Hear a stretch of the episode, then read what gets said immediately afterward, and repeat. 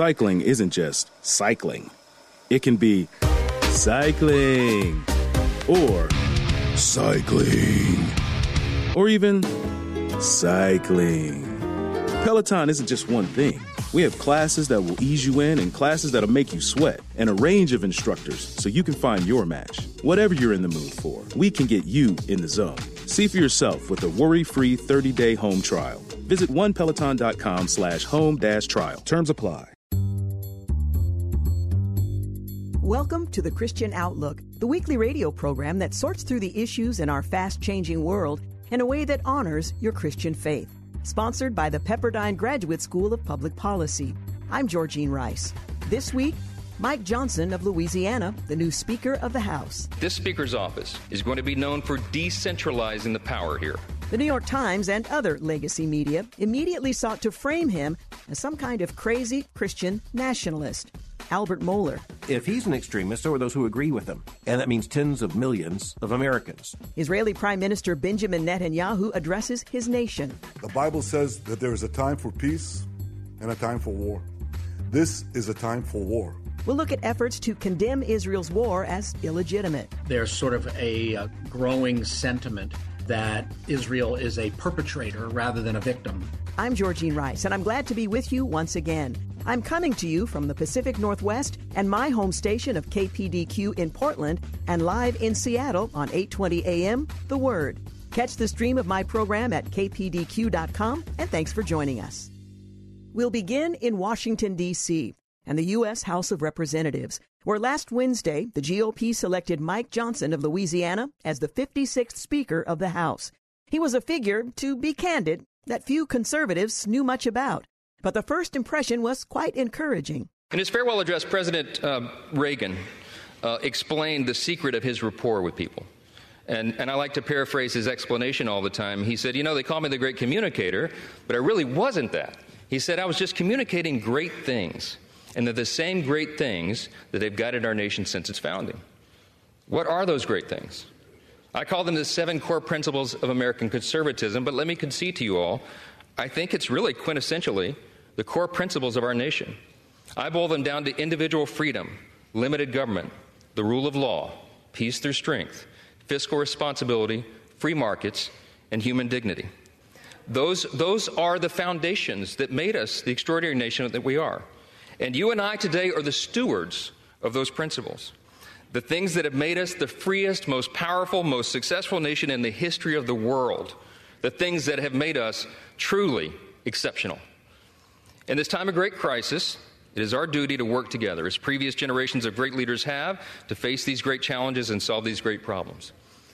I will conclude with this The job of the Speaker of the House is to serve the whole body, and I will.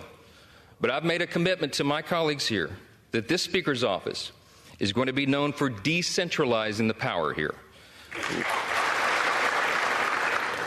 My office is going to be known for members being more involved and having more influence in our processes and all the major decisions that are made here for predictable processes and regular order. We owe that to the people. That's right. And I want to make this commitment to you, to my colleagues here and on the other side of the aisle as well. My office is going to be known for trust and transparency and accountability, for good stewardship of the people's treasure for the honesty and integrity that is incumbent upon us, all of us, here in the people's house. Our system of government is not a perfect system. It's got a lot of challenges, but it is still the best one in the world, and we have an opportunity to preserve it.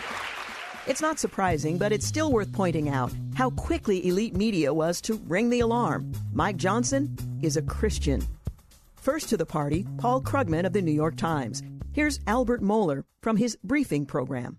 The interesting thing for us to watch right now is that there are many people who believe that the House not only has a speaker, but that it has an extremist, a dangerous man, a representative of the radical right.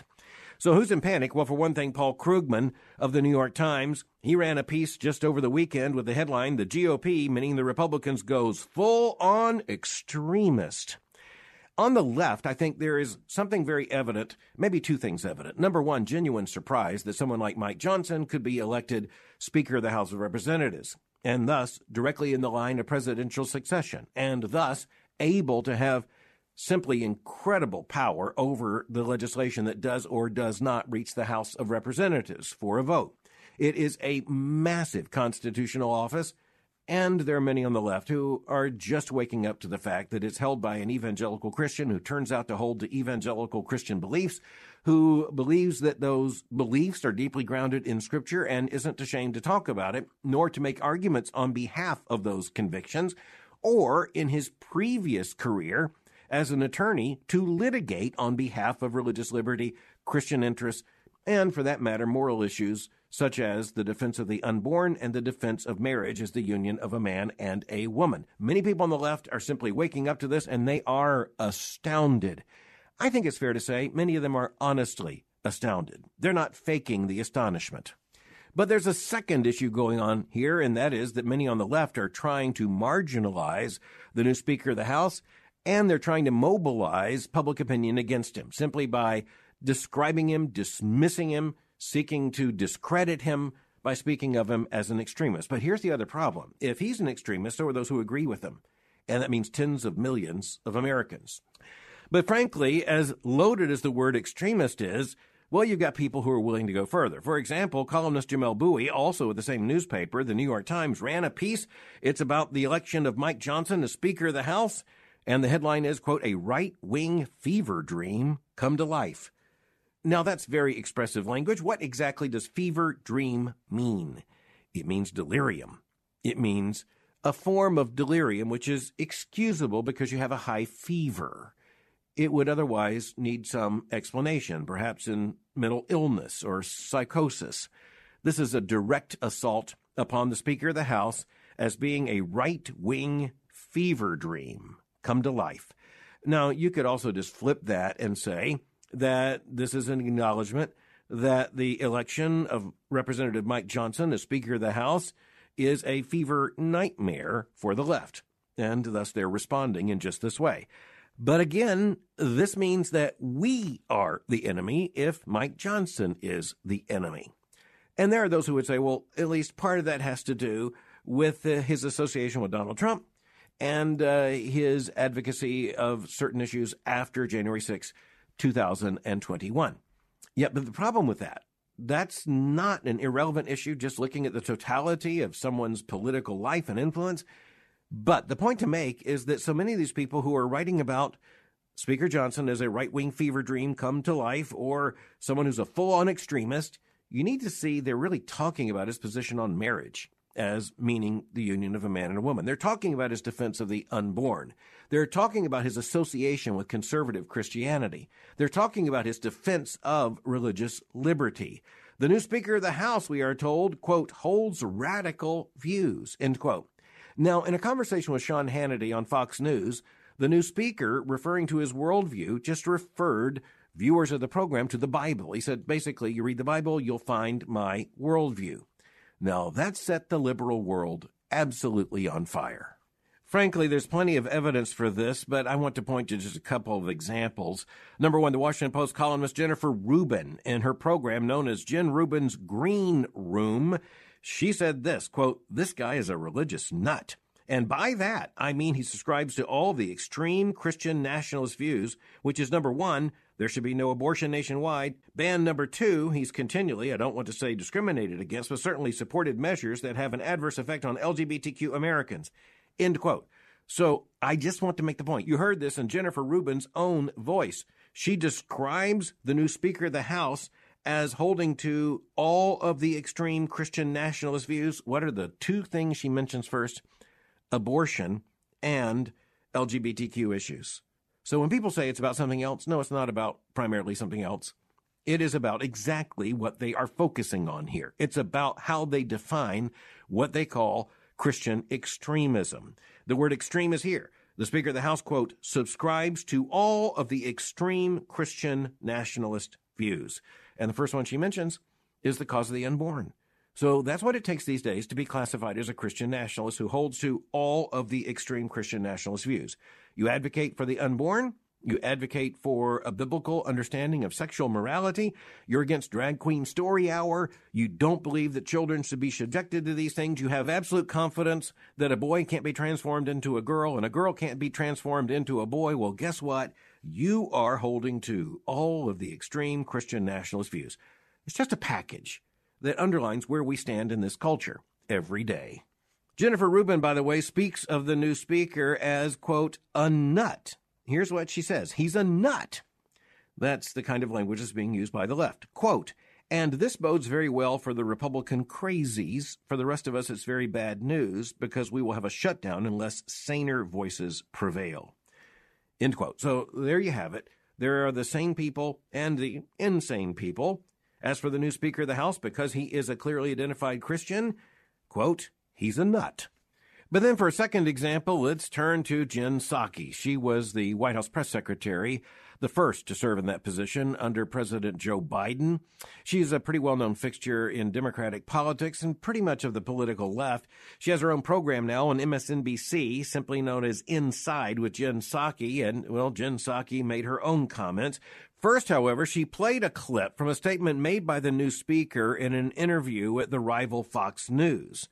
And in that interview, the new speaker said, quote, I am a Bible believing Christian. Someone asked me today in the media. They said, it's curious. People are curious. What does Mike Johnson think about any issue under the sun? I said, well, go pick up a Bible off your shelf and read it. That's my worldview. End quote. So the new Speaker of the House said, if you want to know my worldview, pick up a Bible, look at it.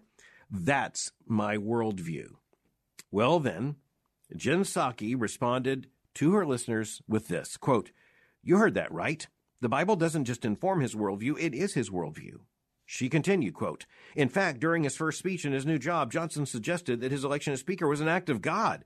Talk about a bit of humble brag there. Quote, So what exactly is God apparently called on Mike Johnson to do?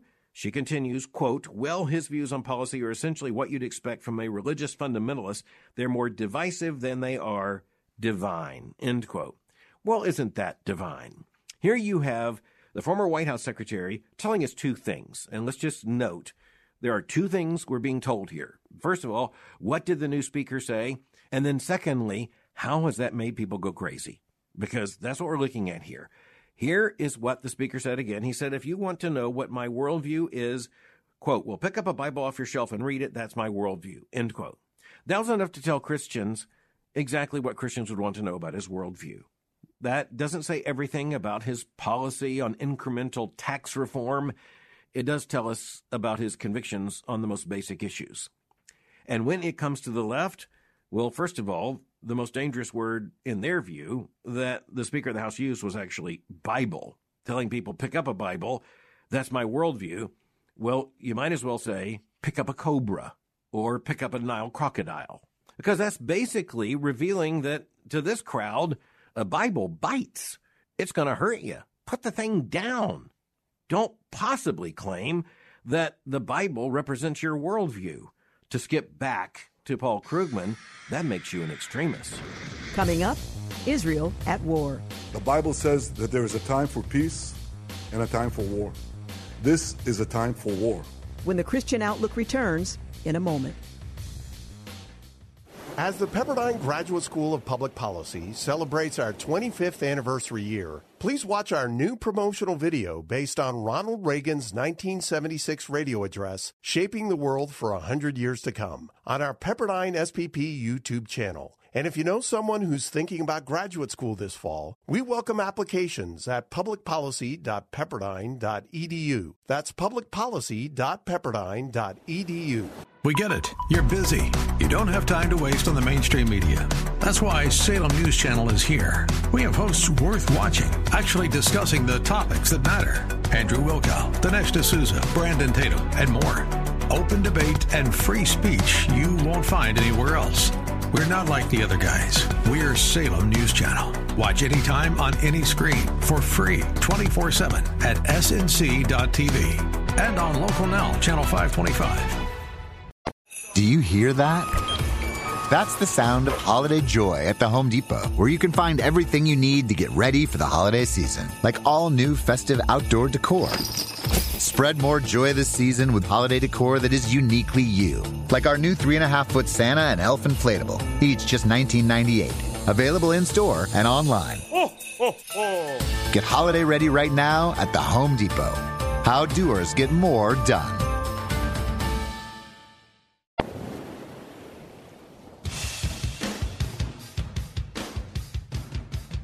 Welcome back to the Christian Outlook. I'm Georgene Rice. Israel is at war. For over three weeks now, they've been making progress in their effort to defeat and destroy Hamas. The pressure on the IDF and political leadership in Israel is enormous. This week, Benjamin Netanyahu, Israel's prime minister, addressed his nation. I want to make clear Israel's position regarding a ceasefire. Just as the United States would not agree to a ceasefire after the bombing of Pearl Harbor or after the terrorist attack of 9 11, Israel will not agree to a cessation of hostilities with Hamas after the horrific attacks of October 7th.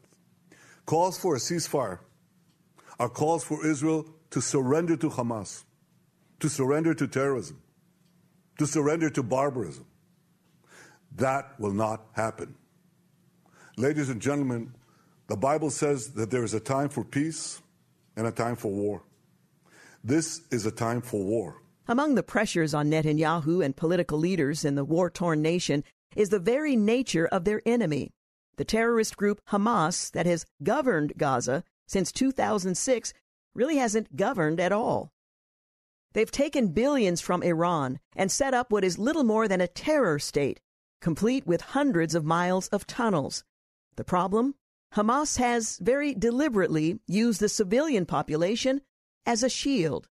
Jerry Bowyer was a guest of John Hall and Kathy Emmons on Word 101.5 FM in Pittsburgh. Can we talk about uh, just the latest developments in the conflict? Your thoughts, your overall impressions, maybe?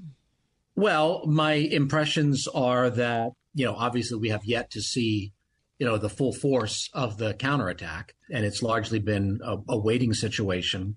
And even already, there's sort of a, a growing sentiment that Israel is a perpetrator rather than a victim, and that the main objective here, the humanitarian objective, the, the good outcome, is essentially to restrain Israel from responding. And I think we're kind of missing a certain moral clarity here with the nature of these attacks. It is fully appropriate that a nation state such as Israel retaliate in a way that sends a message do not do this again. Mm-hmm. There has to be some kind of deterrence. That's really the point, one of the main points of warfare. And you might say, well, under Christian, you know, view of warfare, you know, we just defend ourselves. I, I don't think that's really true in the sense that just the barest defense isn't adequate. The, part of defense is deterrence. So if a nation attacks another nation, if there's an invasion and the defending nation simply pushes out to their border, just gets the invaders out, that's not the end of the job. The end of the job is to create the conditions under which they will not be unjustly invaded again, which can go as far as deposing the government of the other nation. So I think there's this sense that a lot of the world is not going to back Israel as this really gets rolling because I think they've lost a sense of what is required in terms of justice. It's more than just ending the attack from Hamas. It is deterring the future attacks. Right. And that's a big problem, right, Jared? Because Hamas is essentially using the Palestinian people as human shields. And of course, how do you go after Hamas? It's kind of like a needle in a haystack in a way. I would imagine that they've left the territory or they are so far underground in this maze of tunnels, difficult to ferret out. Yeah, it really is. And this is one of these really tough moral areas. And there can be a tendency for those of us who uh, are essentially siding with Israel. And I want to be clear that doesn't mean automatically siding with Israel. That doesn't mean always siding with Israel. Yeah. We don't owe that. Yeah, you know, I mean, we owe allegiance to our nation. We owe allegiance, first of all, to God and to the kingdom of God. But, you know, we as Americans or as American Christians, we don't have to have some allegiance to the state of Israel. When it acts rightly, it deserves our support. And when it acts uh, badly, it doesn't. In this case, I think it clearly is justified in the actions that it uh, it has taken and is and is about to take. But if you if you go back, Christians have thought about this for a long time. Christian just war theory says you're not allowed to target those who are non-combatants, but then it recognizes that there's a problem. What about people who hide behind non-combatants? And I think there's a tendency, maybe for those of us who are supportive of Israel, to say, well, you know, that's how it happens. You know, no big deal. It is a big deal when Palestinian non combatants are killed. Yeah. But that's a different question than putting the blood on the hands of Israel. If I hide behind a child to shoot at children, I'm responsible for what comes after. And if the child that I'm hiding behind, if their life is lost, that blood is on my hands. So Hamas is guilty of the civilian casualties that will come, unless, of course, Israel specifically targets civilians. That has not been their policy in the past, and I don't expect that to be their policy. There are times in warfare where there's been targeting of civilians, and I don't think targeting of civilians is morally legitimate under um, biblical revelation. But when civilians are unintentional casualties of the fact that some people hide behind them, there is blood guiltiness, but the blood guiltiness is on those who hide among the civilians. Mm-hmm. Oh, it's just it's an incredibly sad time to be alive. It really is. Um, oh, it's horrifying. It's just it's horrifying awful. to think about what's happened and about what's going to happen, and we can't minimize that. Those of us who are saying, "Yeah, Israel's justified in waging war against Hamas," can't just say, "Well, they asked for it." A lot of people who didn't ask for it are going to get hurt. Right. But that's the nature of war. And the question is, who's guilty of that? And the answer is the people who invite warfare into civilian regions. I think Israel's going to do what it, can to minimize civilian casualties out of conscience and also out of you know respect for the opinion of nations. So the more civilian casualties there are, the more BBC and Reuters and the international press, which doesn't like Israel very much, the more I mean they're going to show every dead Palestinian innocent. Mm-hmm. And that over time, that's going to erode international support for Israel. So Israel both has moral reason and practical reasons for it to try to minimize civilian casualties. Yes. What's surprising to me, though, and of course people of a certain age, is the rapid rise, or perhaps it's just been underground, of anti Semitism that is sweeping the world. You see this coming out now, even more virulent, you know, because of what's happened in, with Israel and Hamas than ever before. Shocking that here we are, you think, oh, the Holocaust, never again, but it feels as though it's at our front door again. Well, yeah. I mean, that's what happens when you say the Holocaust never again. And a bunch of people say, what do you mean never again? It never happened in the first place. Right. Because they want to deprive the Jewish people of the victim status that comes from the Shoah. It comes from that attempted genocide. Uh, so the Christian nationalist movement is out there playing the anti Semitic card, and the progressive Marxists are also playing the anti Semitic card.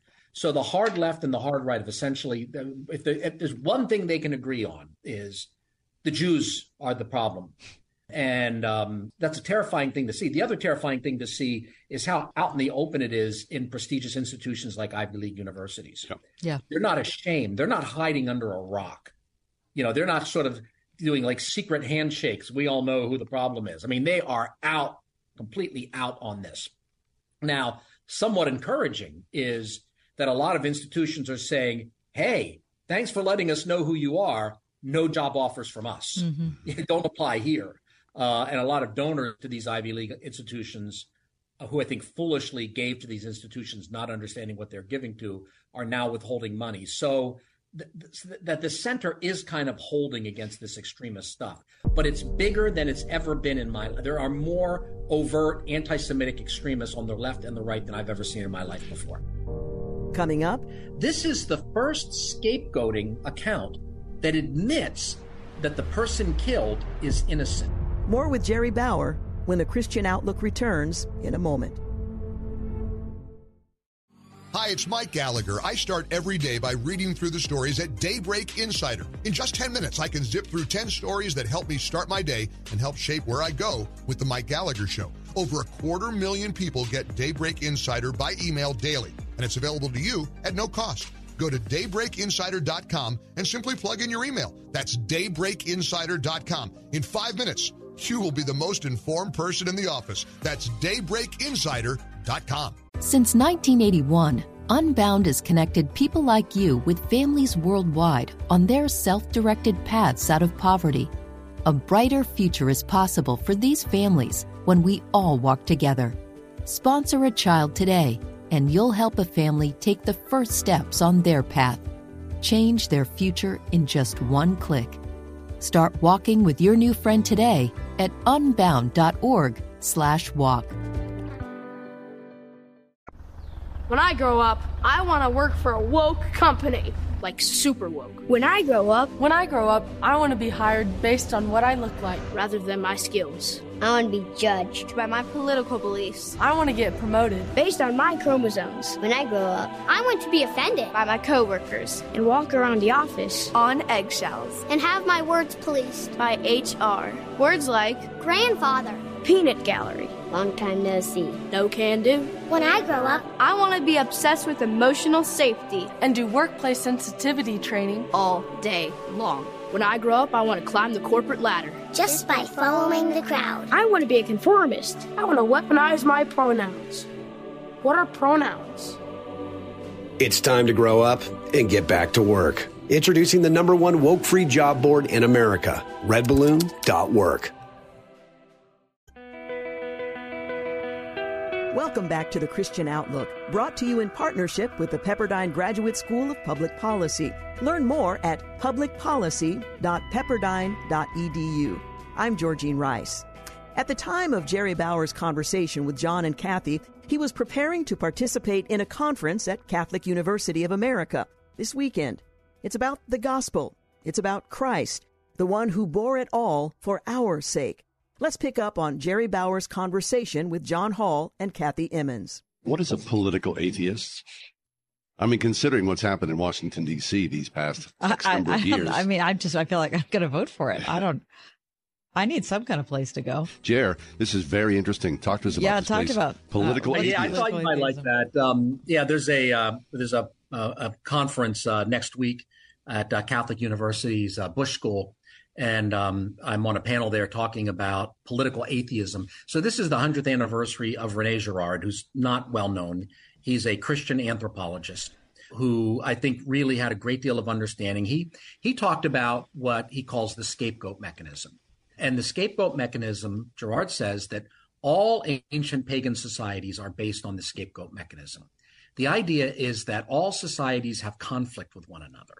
So they fall into different camps and then the camps fall into camps. And then there's this rearranging of the camps and you know alliances are shifting. And it takes on a momentum of its own. It takes on a conflict of its own. Later on girard came back to his childhood faith. So he had he had been raised as a catholic. He became an atheist. But the more he studied ancient paganism the more he came back to christianity. And he calls this spirit of conflict satan uh, it's people are always accusing one another, and Satan, a, a shaitan, is an accuser. So they're accusing one another, and then you have this contagion, and then and eventually it spills over into violence. And eventually somebody says, "Well, you know what? We never had this problem until those Jews showed up, or that gypsy showed up, or you know that old lady who lives at the edge of town and she's doing things with herbs. I heard she was a witch." And then they all come together and they kill that person and that, that and that ancient paganism is based on the human sacrifice of some outsider. Sometimes mm-hmm. usually an outsider sometimes it's a king. So human sacrifice is the basis of this. And then after that in order to keep the peace he basically turned that person into a god. And you say well they were really guilty but look how we're together. We're not mad at each we're, we're, we're at unity with one another. And he's and basically for Girard, this is where the ancient pagan gods came from, out of this system of human sacrifice. So basically, so wait, let me back you up, Jerry. So the scapegoat, who they kill, over time ends up kind of morphing into a godlike figure. Yes, exactly. Uh, think about Hunger Games. Yep. At the end of each day, what do they have? A tribute to the fallen, right? They become sacred figures because their killing united the society. And now that, yes, they did bad things, that's what they're, they're accused of doing bad things. So Oedipus killed his father and had sex with his mother. So it was right that he was killed.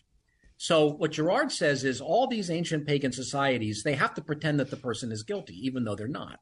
So there's a lie, and that all ancient mythology is based on the lie. They're basically justifying their human sacrifices. Hmm. And that this is what the state is built on. This is what nations are built on. The story of Romulus and Remus. What happens? Romulus draws a line. He says, Everything inside this is my city. It's Rome. No one steps over it.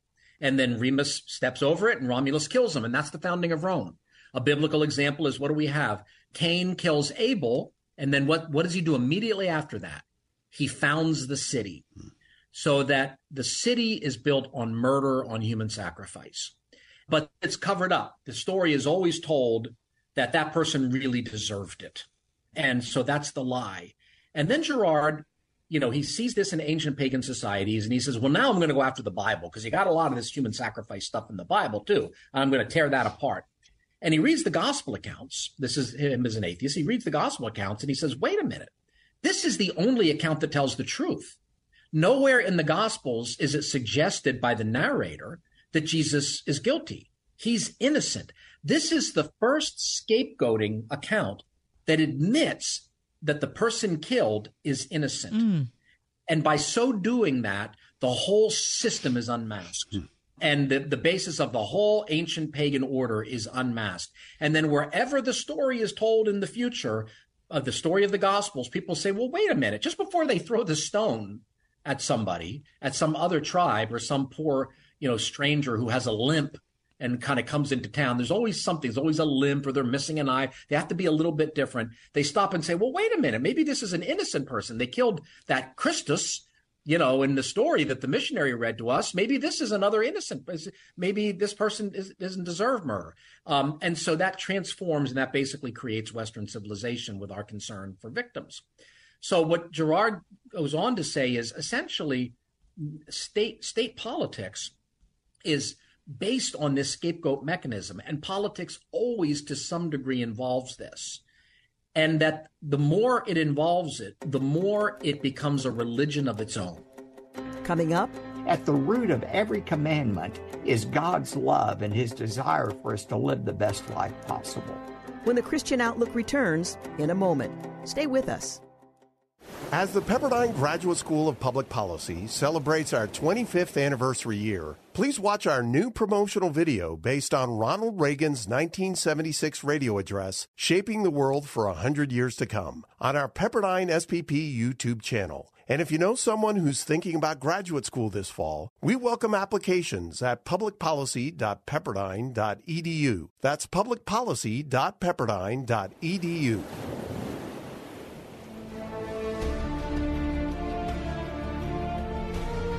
Welcome back to the Christian Outlook. I'm Georgene Rice.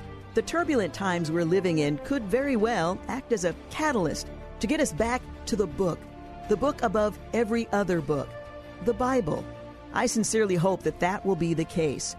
We need the Bible, we need the Redeemer, and we need to yield ourselves once more to the directives we find in God's Word.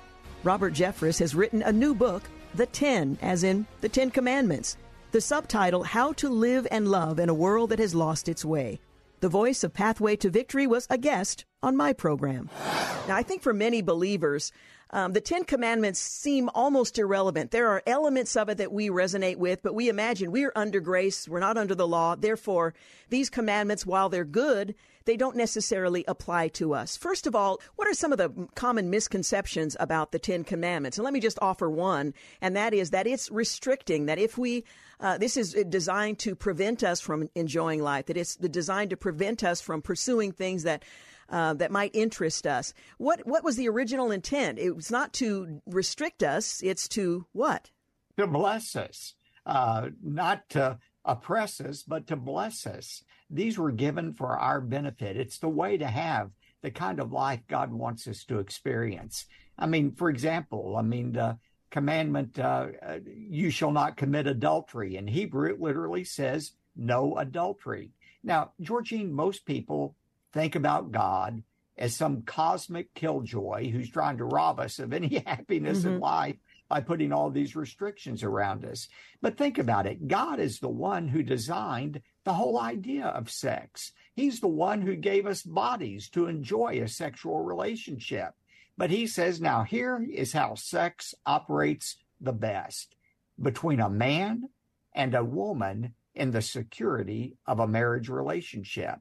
God gave that so that we could enjoy the gift He gave us, not to try to repress us from enjoying uh, uh, that kind of activity. And so, again, people need to rethink their thoughts about God in many ways. I think it was A.W. Tozer who said, What comes into our mind when we think about God is the most important thing about us. And we have a God who is not trying to keep good things from us. That's what Satan tempted Eve with in the garden. The reason God doesn't want you to eat from this tree is because he doesn't want you to be like him. He's paranoid. He's trying to rob you of something wonderful. And of course, the opposite is true. Mm.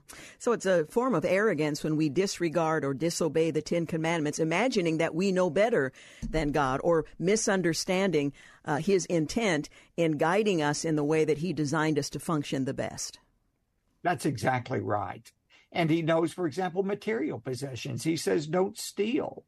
He knows that the way we uh, enhance our self-esteem and feel fulfill, feel fulfillment in life and satisfaction is by acquiring property, by earning it, not by taking it from others. At the root of every commandment is God's love and his desire for us to live the best life possible.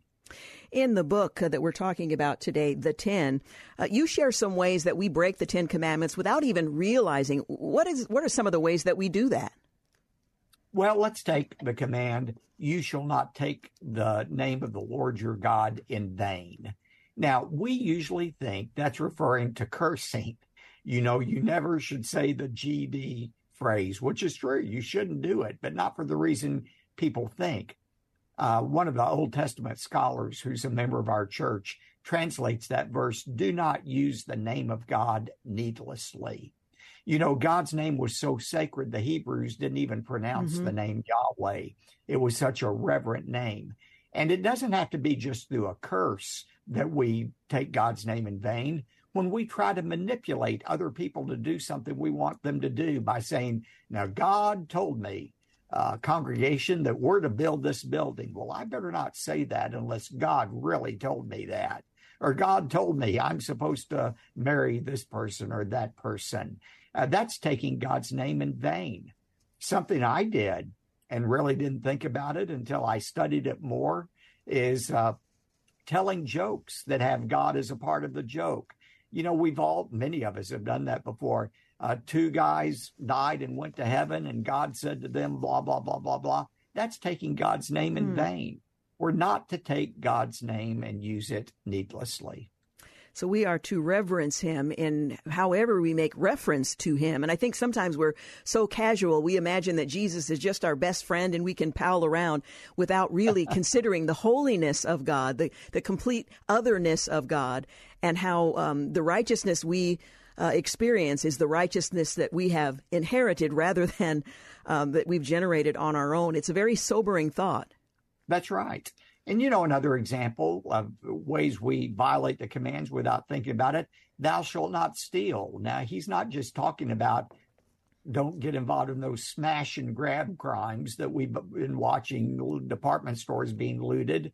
No, there are a number of ways you can take something that doesn't belong to you by not working, you know, a full eight hours a day, giving you your employer what they're paying you for. Employers can rob their employees by not paying them a fair wage for what they do. Uh, there are a lot of ways we can steal without even knowing it. Same thing with murder. You know, we think as long as we don't shoot somebody in the head, we're uh, free of violating that command. But Jesus said, You've heard it said, You shall not murder. I say, anyone who hates his brother has committed murder in his heart. Uh, God not only condemns the act of murder, he condemns the attitudes that lead to murder. So, um, you know, a lot of people will check off these commands and say, well, I haven't done the overt behavior, but God is just as concerned about the heart attitude that leads to those acts of disobedience. It seems to me that when we understand the full breadth of these commandments, we not only learn something about ourselves and our inability to keep those commandments apart from the in, um, inner work of the Holy Spirit, but it also reminds us of the holiness of God that we so often forget. He's he's serious about these matters, and his standard is is far higher than ours uh, ever will be. It is, and you know, James uses the example, the analogy. He says the word of God, the commands of God are like a mirror mm. that show us how dirty our faces are, how much we need to be cleaned. Uh, you look into a mirror in the morning, the mirror can reveal the dirt on your face, but it can't cleanse you of that dirt. And it's the same way with the law. The law uh, can't be obeyed perfectly. And That's why Jesus Christ came to pay for our sins, uh, to take the punishment we deserve for our sins. What the law does is it reminds us of how dirty spiritually we all are and how much we need Christ's forgiveness.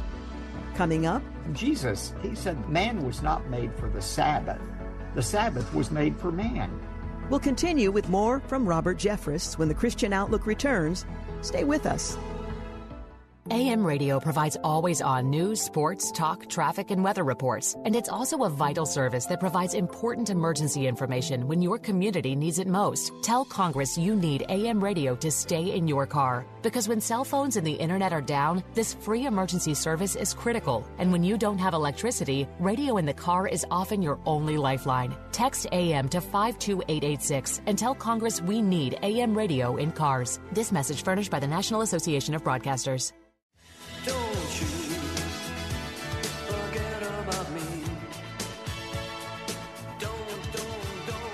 Welcome back to the Christian Outlook. I'm Georgene Rice. The Sabbath. Now, when people think about the Ten Commandments and the degree to which they are or are not binding on believers today, they often go straight to the fourth commandment, Exodus 20, verse 8. Remember the Sabbath to keep it holy. Let's pick up on my conversation with Robert Jeffress. I want to ask you about the fourth commandment that has to do with the Sabbath. How are we to, if in fact we are, to observe that Sabbath rest in the fourth commandment? Well, even though the day has changed for the Sabbath from Saturday to Sunday, the principle is still the same. We need 24 hours a week in which we don't work or even think about working that we renew ourselves spiritually and emotionally and physically. And that is by taking a Sabbath day. And I think, Georgene, the biggest misconception people have about the Sabbath is it's a list of what you can't do on Sundays. And uh, Jesus uh, denied that idea of the Sabbath. He said the Sabbath, uh, man was not made for the Sabbath, the Sabbath was made for man. God gave it not for his benefit, but for us.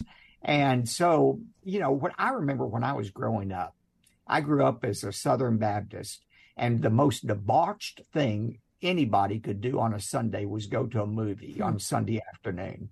I mean, that's silly when you think about it. The bigger principle is we need a day for worship. We need a day for rest. And that's why God said, work six days a week, just like I did in creating the world, but take a day off. What are some of the ways um, we as a nation have walked away from the guidelines that God clearly set before us? The Ten Commandments used to be posted in a classroom, they were referenced. Now they are rejected, and, um, you know, focusing away from them is celebrated. What has it cost us, and what do we need to do to turn things around? Well, you know, for the first 150 years of our country's history, the Ten Commandments were not only allowed to be displayed, they were taught and memorized by students. I mean, it was not even questioned. But about 60 years ago, uh, secularists started saying, well, we can be good without God. And so hmm. there was a rampant move to try to remove God from the public square, outlawing prayer in 1962, Bible reading in 1963. But the culminating case, Supreme Court case, was 1980, Stone versus Graham, which the Supreme Court said not only can you not teach the Ten Commandments in a Kentucky school, you can't even post the commandments because if school children read them, this is what the Supreme Court said. If school children read them, they might revere the commandments and obey the commandments. And this is not a permissible objective under the Establishment Clause of the First Amendment. I mean, it's just well, ludicrous. How's that, that working out? Thank you for joining us for the Christian Outlook. If you enjoyed the program, take a moment to sign up for our podcast at ChristianOutlook.com. Our program has been brought to you in part through our partnership with the Pepperdine Graduate School of Public Policy. For executive producer Russell Shubin and producers David Pouchon and James Blend, I'm Georgene Rice. Join us again next time for the Christian Outlook.